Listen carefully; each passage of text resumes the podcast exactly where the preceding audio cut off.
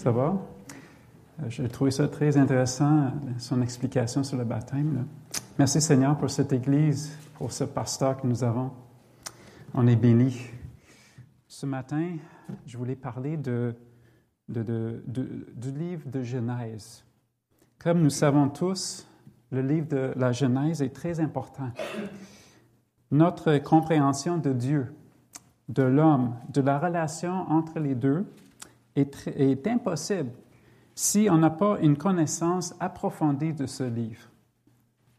L'auteur de Genèse, c'est Moïse, ce grand prophète qui a vécu aux alentours de 1300 ans avant Jésus-Christ. Le premier chapitre de la Genèse, c'est un chapitre que nous connaissons tous bien. Ce premier chapitre raconte l'initiative de Dieu dans la création de notre univers. Ça parle de la lumière, les océans, la création de la faune, la flore et surtout de l'être humain. Nous avons vu au chapitre 2, euh, nous avons au chapitre 2, excusez-moi, un texte qui parle de la situation d'Éden, euh, d'Adam. Donc Adam qui est dans le jardin d'Éden, euh, il vivait une situation envieuse. Adam avait de quoi se nourrir dans ce beau jardin. Il avait du travail intéressant à faire, qui était de nommer tous les animaux. Il avait une relation spéciale avec Dieu.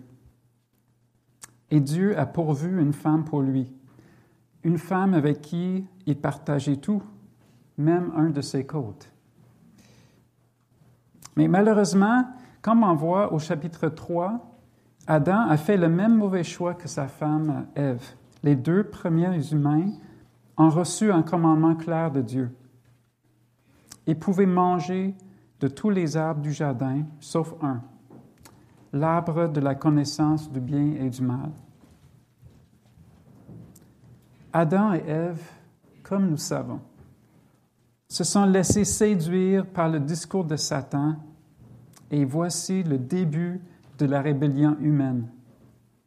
Mais voici également le début du plan. Oui. Excuse-moi, Andy, on Oui. a des téléspectateurs qui disent que le, le masque bloque un peu le son. Oh, le masque, je l'ai oublié. Et puis, euh, sur YouTube, euh, dans les gens qui suivent en. OK. Excuse- Ça va mieux. Excusez-moi. J'ai oublié le masque.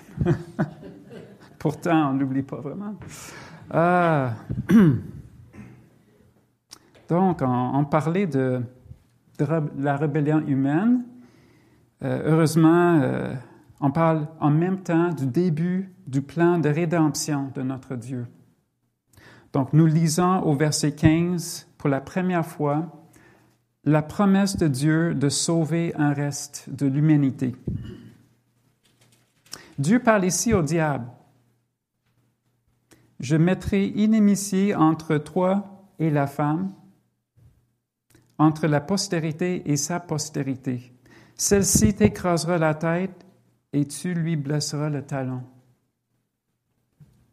Quel est ce plan de Dieu? C'est l'envoi de Jésus-Christ, cette deuxième personne de la Trinité, à mourir pour les péchés de ses élus. Voici un bref résumé des trois premiers chapitres de Genèse. Qu'est-ce qu'on retrouve dans les 47 autres chapitres? On y trouve une brève histoire du début de l'homme, en particulier des Israélites. Le restant de Genèse nous offre un résumé de plusieurs siècles dans lesquels on voit le péché continuel de l'homme contre Dieu. C'est triste. Mais nous voyons également la grâce continuelle que fait Dieu envers ses enfants. Nous voyons cette grâce surtout dans l'alliance, avec sa pleine expression dans la promesse faite à Abraham.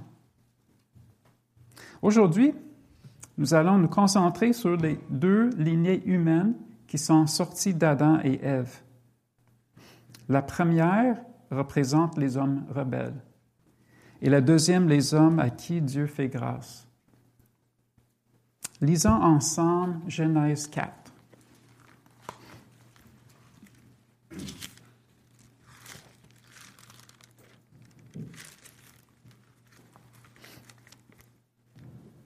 Adam connut Ève, sa femme. Elle conçut et enfanta Caïn. Et elle dit, J'ai acquis un homme de par l'Éternel. Elle enfanta encore son frère Abel. Abel fut berger et Caïn fut laboureur. Au bout de quelque temps, Caïn fit à l'Éternel une offrande des fruits de la terre. Et Abel, de son côté, en fit une des premiers-nés de son troupeau et de leur graisse. L'Éternel porta un regard favorable sur Abel et son, son offrande, mais il ne porta pas un regard favorable sur Caïn et sur son offrande. Caïn fut très irrité et son visage fut abattu. Et l'Éternel dit à Caïn, Pourquoi es-tu irrité et pourquoi ton visage est-il abattu? Certainement, si tu agis bien, tu relèveras ton visage, et si tu agis mal, le péché se couche à la porte. Et ses désirs se portent vers toi, mais toi domines sur lui. Cependant, Caïn adressa la parole à son frère Abel. Mais comme ils étaient dans les champs, Caïn se jeta sur son frère Abel et le tua. L'Éternel dit à Caïn, Où est ton frère Abel? Il répondit, Je ne sais pas. Suis-je le gardien de mon frère? Et Dieu dit, Qu'as-tu fait? La voix du sang de ton frère crie de la terre jusqu'à moi. Maintenant tu seras maudit de la terre qui a ouvert sa bouche pour recevoir de ta main le sang de ton frère. Quand tu cultiveras le sol, il ne te donnera plus sa richesse. Tu seras errant et vagabond sur la terre. Caïn dit à l'Éternel, Mon châtiment est trop grand pour être supporté. Voici, tu me chasses aujourd'hui de cette terre, je serai caché loin de ta face, je serai errant et vagabond sur la terre, et quiconque me trouvera me tuera. Et l'Éternel lui dit, Si quelqu'un tue Caïn, Caïn serait vengé sept fois. Et l'Éternel mit un signe sur Caïn pour que quiconque le trouverait ne, ne le tue point. Puis Caïn s'éloigna de la face de l'Éternel et habita dans la terre de Nod à l'Orient d'Éden. Caïn conçut, euh, connut, excusez-moi, Caïn connut sa femme, elle conçut et enfanta Enoch. Il bâtit ensuite une ville et donna à cette ville le nom de son fils Enoch. Enoch engendra Irad. Irad engendra Mehujael. Mehujael engendra Methujael. Methujael engendra Lémec. Lémec prit deux femmes. Le nom de l'une était Ada et le nom de l'autre Tsila. Ada enfanta Jabal et fut le, père de ceux qui habitent sous des tentes et près des troupeaux. Le nom de son frère était Jubal et fut le père de tous ceux qui jouent de la harpe et du chalumeau. Tsila, de son côté, enfanta Tubal Caïn, qui forgeait tous les instruments d'airain et de fer. La sœur de Tubal Caïn était Nama. Lémec dit à ses femmes, Ada et Tsila, écoutez ma voix. Femme de Lémec, écoutez ma parole. J'ai tué un homme pour ma blessure et un jeune homme pour ma meurtrissure. Caïn s'est revengé sept fois et Lémec soixante-dix-sept fois. Adam connut encore sa femme, elle enfanta un fils et l'appela du nom de Seth. Car, dit-elle, Dieu m'a donné un autre fils à la place d'Abel que Caïn a tué. Seth eut aussi un fils et il l'appela du nom d'Enoch. C'est alors que l'on commença à invoquer le nom de l'Éternel.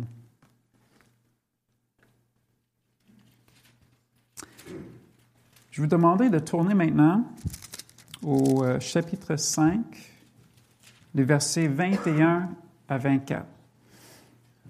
Genèse 5, 21 à 24. Enoch, âgé de 65 ans, engendra Methuselah.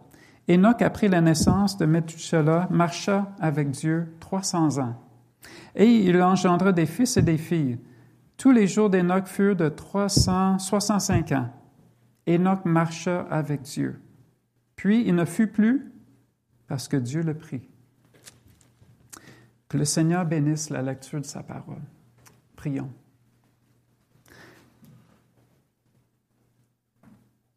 Seigneur, euh, c'est peut-être pas juste moi ce, matin, mais peut-être plusieurs personnes qui ont la tête un peu, euh, qui pensent à d'autres choses, euh, avec la situation, la pandémie, euh, tous les stress, toutes ces choses-là. Je te demanderai, Seigneur, de nous aider, nous concentrer sur ta parole pour qu'on puisse comprendre les vérités là-dedans, les appliquer à notre vie, pour notre bien, pour le bien de ceux qui nous entourent et surtout pour ta gloire, Seigneur. Amen.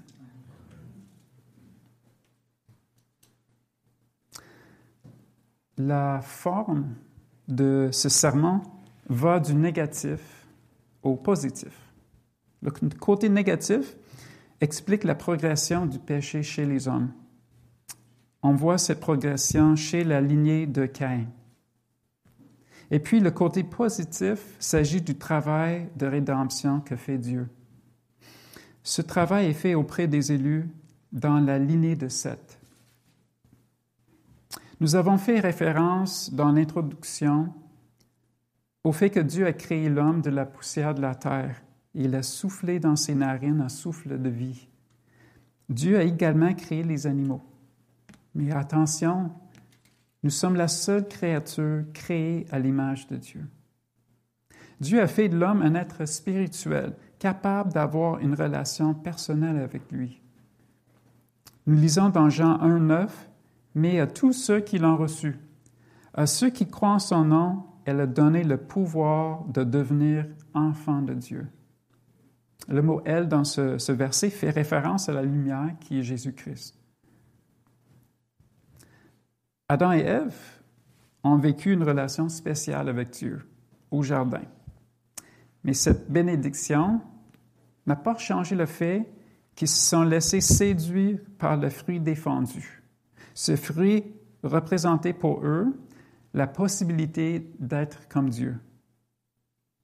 On voit au début du troisième chapitre que Satan commence la progression du péché chez l'homme en questionnant la parole de Dieu.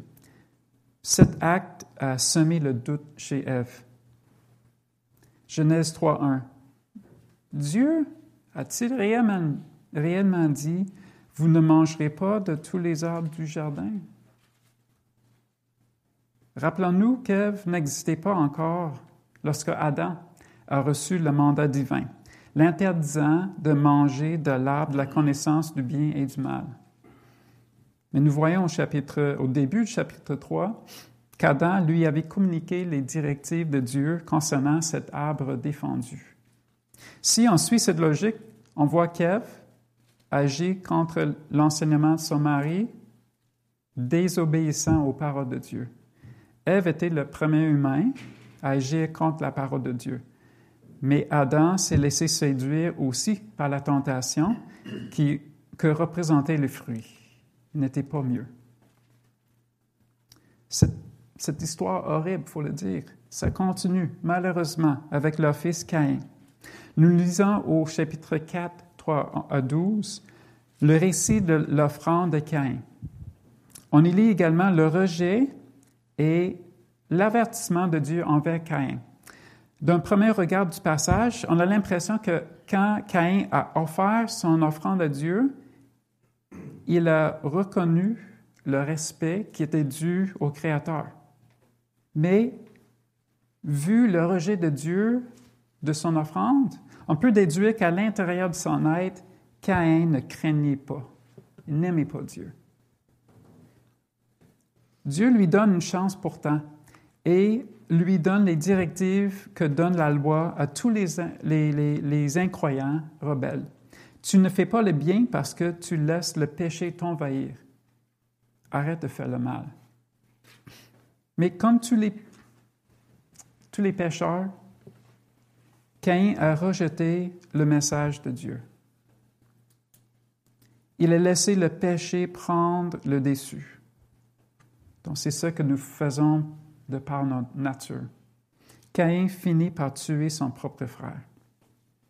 La progression du péché dans Genèse 3.5 commence avec le questionnement et puis le rejet de la parole de Dieu par Adam et Ève.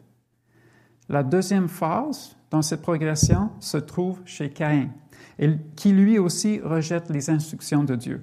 Mais cette progression prend une, hausse, un pic, un sommet, lorsque Caïn tue son frère. Avec cet acte, Caïn élimine un être créé à l'image de Dieu.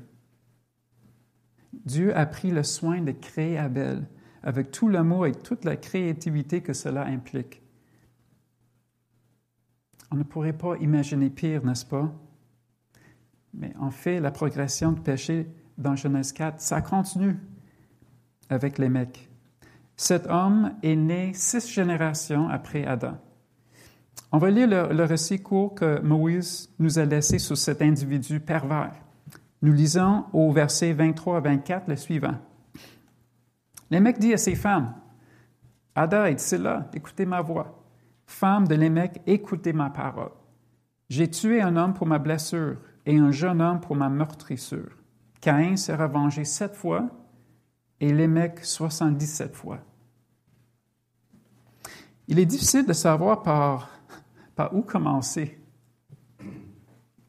à parler des insultes de Lémec contre Dieu. Mettons euh, tout simplement au début de ces deux versets, Lémec dit à ses femmes, on remarque ici femme au pluriel. Le modèle que Dieu donne aux, hum-, humains dans Genèse 2 est le suivant. C'est pourquoi l'homme quittera son père et sa mère et s'attachera à sa femme, et ils deviendront une seule chair. On parle donc euh, d'un homme et d'une femme. La deuxième insulte de Lémec ressemble à celle de Caïn. Tout comme Caïn, Lémec a commis le meurtre. Caïn a tué son frère par jalousie et Lémec a tué un homme pour se venger. Dans l'Ancien Testament, le système judiciaire avait à la base l'idée que la punition doit refléter le crime. On voit cette prescription dans Exode 21. œil pour œil, dent pour dent. Lémec a reçu une blessure peut-être sans raison. Si c'était le cas, l'homme qui a blessé mec aurait dû recevoir une punition qui serait égale à son crime. Mais mec a pris la place du juge et exercé une punition qui lui semblait bonne et méritée. Dans son discours arrogant, mec cite les paroles de Dieu concernant la protection divine sur Caïn. Encore une fois, il prend la place du juge tout en sachant que le juge auquel il fait référence est Dieu. Donc, allant au-delà du péché de Caïn, le mec tue un homme et puis justifie son action en se déclarant supérieur à Dieu. Lorsqu'on lit cette histoire, on pourrait dire quelle, perversité. Mais il faut, dire que tous les hommes, euh, on est capable de faire des choses comme le mec a fait. La preuve, c'est en 2011, Anders Berin Breivik, je ne sais pas si vous vous rappelez de lui, ça fait dix ans maintenant. Il a effectué son plan de terreur au Danemark. Son but était de renverser les gouvernements européens afin de mettre en place des systèmes politiques euh, à son goût, anti-immigration. Il a été jugé coupable de meurtre prémédité de 70 personnes au Danemark. L'apôtre Jacques, parlant à des églises au premier siècle, leur a rappelé la nature de tous les hommes. D'où viennent les luttes et d'où viennent les querelles, querelles parmi vous? N'est-ce pas de vos passions qui combattent dans vos membres? Dieu, étant juste, ne peut pas accepter le péché les Écritures nous parlent dans plusieurs endroits du jour de jugement qui s'en vient. Si Dieu n'avait pas pris l'initiative d'envoyer Jésus-Christ sur la croix, mais on voit qu'on serait tous envoyés avec euh, raison en enfer. Ce serait une punition juste et méritée. Mais comme nous allons voir dans la deuxième moitié du sermon, Dieu a bel et bien promis de faire grâce à ses enfants. Merci Seigneur. Donc, qu'est-ce qu'on a vu ensemble à date dans ce sermon? On a vu la progression du péché, commençant avec Adam et Ève et leur défaillance face à l'ordre de Dieu concernant le fruit défendu. Et puis, on a vu la, la rébellion de Caïn, un homme qui était tellement jaloux de son frère qu'il a rejeté l'avertissement de Dieu. Il a, commis le premier meurtre. Cette triste progression du péché atteint son sommet avec la perversité, la rébellion de Lémec. Cet homme commet le meurtre et reste arrogant après. Voici la première lignée sortant d'Adam et Ève, la lignée de Caïn. Mais vous allez voir que ce serment suit le modèle biblique de l'Évangile, la présentation du mal chez l'homme et puis l'explication de la bonne nouvelle en Jésus-Christ. Nous passons donc à l'espoir. Les chapitres 3 à 5 de Genèse sont écrits de manière où on témoigne d'événements dévastateurs dus au péché chez l'homme. La chute d'Adam et Ève, la rébellion de Caïn, et puis la décadence chez les mecs. Mais dans les mêmes chapitres, on assiste à la grâce de Dieu. Nous verrons que la grâce de Dieu suit une progression également dans la Bible. Et c'est cette grâce, euh, cette grâce se trouve dans la lignée de Seth. Dans cette Église, vous, parlez, vous entendez parler de l'alliance abrahamique. La raison est claire, la promesse que Dieu a faite envers les élus est exprimée de manière claire à Abraham.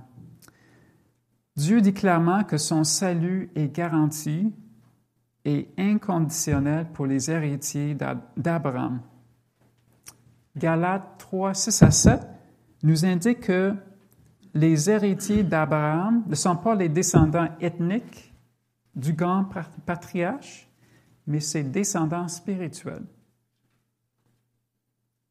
Dans ce serment, nous n'allons pas nous concentrer trop sur l'expression pleine de la promesse de Dieu faite à Abraham. Nous allons méditer son expression, comme on dit, embryonnaire, le début, qu'on retrouve euh, dans les chapitres 3 à 5 de Genèse. Il y a un texte du Nouveau Testament que nous allons retenir pour notre étude. Ce passage se trouve dans Galates 4, 22 à 23. Galates 4, 22, 23.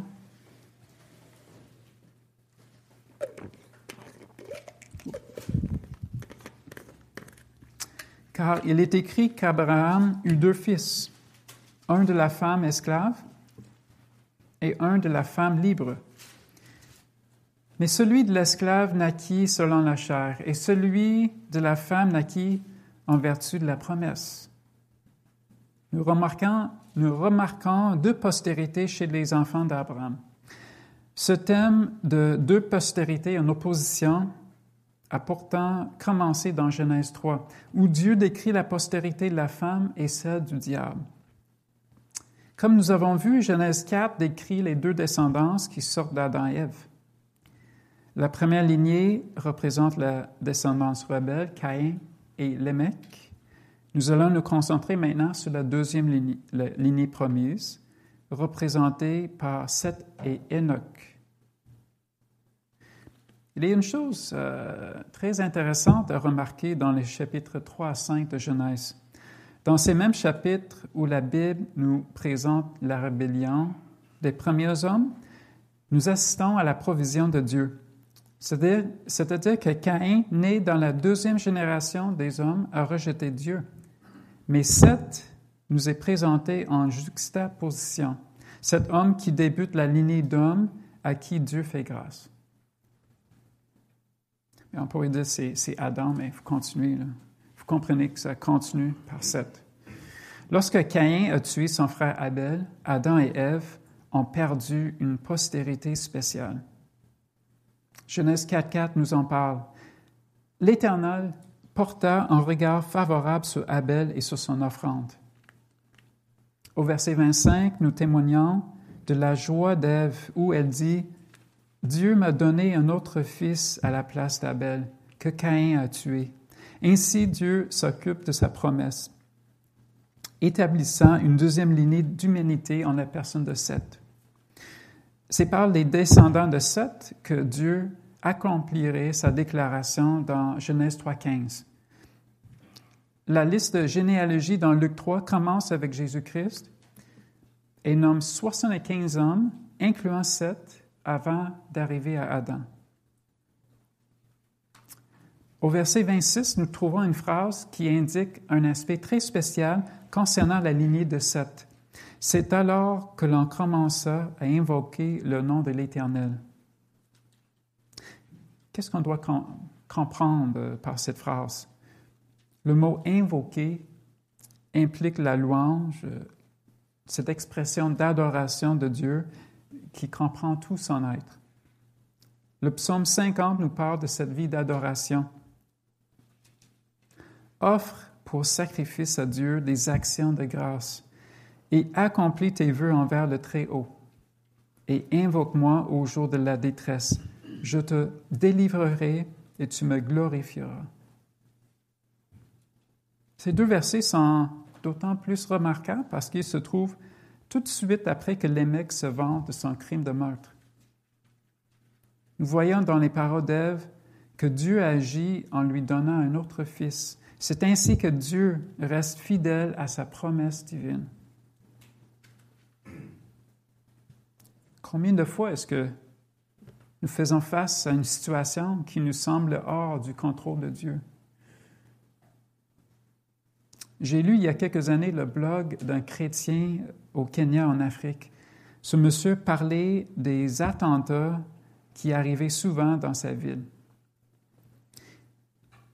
Il décrivait la situation chez lui comme étant si grave qu'il y avait des gens qui abandonnaient la foi. Ces gens questionnaient la bonté de Dieu. Mais le blogueur a cité Jean 16, 33 comme une, une promesse qui l'encourageait. Je vous ai dit ces choses afin que vous ayez la paix en moi. Vous aurez des tribulations dans le monde, mais prenez courage, j'ai vaincu le monde. Les chapitres 3 à 5 de Genèse sont un microcosme du plan de salut de Dieu. Vivant dans un temps spécial, Adam et Ève étaient les seuls humains à avoir le libre arbitre. Qu'est-ce qu'ils ont choisi? Le mal et non le bien. L'homme choisira dorénavant le mal, qui est la, rébellion contre Dieu. Le sort éternel est donc garanti aux pécheurs. La punition dans le lac de feu. Mais Dieu, dans son amour, a envoyé son Fils unique comme substitut pour ceux qui croient en lui par la grâce. Notre joie et notre paix reposent dans le plan de secours de notre Dieu. Nous avons vu au verset 23 à 24 que l'homme est dans sa nature en rébellion contre Dieu. Ce fait est représenté dans la lignée de Caïn et Lémec. Et puis nous avons étudié la descendance de grâce, représentée dans la lignée de Seth. Nous tournons au verset 24 de Genèse 5 afin de contempler la personne homologue de Lémec, Enoch. C'est-à-dire que lorsqu'on lit la description de Lémec, nous sommes surpris par son caractère méchant et rebelle. Mais lorsqu'on lit la description de Enoch, nous sommes également surpris par sa relation avec Dieu, par la grâce qui lui a été faite. Le lecteur qui étudie de près ces passages remarquera qu'Enoch, comme les mecs, est né six générations après Adam.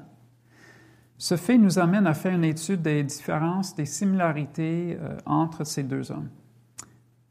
Nous allons remarquer deux différences majeures commencer, la première, c'est la relation avec Dieu. J'ai bien dit leur relation parce que les mecs avaient aussi une relation avec Dieu. C'est juste qu'ils n'avaient pas de relation saine avec Dieu. On remarquera dans son discours à ces femmes qu'il cite les paroles de Dieu. On ne peut pas dire qu'il reconnaissait, évidemment, l'autorité de Dieu. Il l'a rejeté, mais on peut confirmer au moins qu'il ne la respectait pas la triste relation de Lémec avec Dieu est comparée à l'heureuse relation d'Enoch avec son Créateur.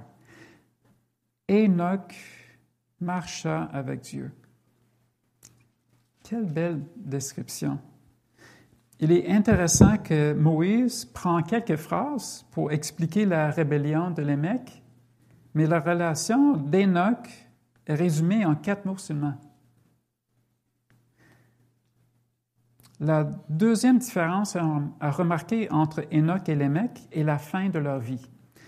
Nous lisons verset 31 que Lémec est mort à 777 ans. Mais Dieu a pris son serviteur Enoch avant sa mort naturelle. Donc nous pouvons constater qu'Enoch avait une relation spéciale avec Dieu. Il marchait tellement dans l'adoration de son Créateur que Moïse nous dit au verset 24, Puis il ne fut plus parce que Dieu le prit. Enoch figure parmi la liste dans Hébreu 11 d'hommes et de femmes qui sont connus pour leur foi en Dieu. C'est par la foi qu'Enoch fut enlevé, pour qu'il ne vit point la mort, et qu'il ne parut plus parce que Dieu l'avait enlevé. Car avant son enlèvement, il avait reçu le témoignage qu'il était agréable à Dieu. Nous lisons dans Deux Rois qu'Élie et l'autre personnage qui n'est pas passé par la mort physique. Les deux testaments, l'Ancien et le Nouveau, témoignent du fait que Élie aussi était bénéficiaire d'une relation spéciale, étroite avec Dieu.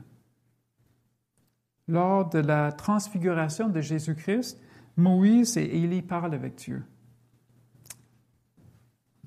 On peut constater dans la Bible que Dieu a montré clairement aux hommes que ceux qui, ceux l'adorent vont recevoir ses bénédictions. On parle surtout de bénédictions spirituelles. On voit cette réalité chez Enoch. Mais n'est-ce pas que la Bible nous montre également, par l'exemple de Lémec, que ceux qui persistent dans le péché vont recevoir sa malédiction? Il est possible que Jésus-Christ revienne demain.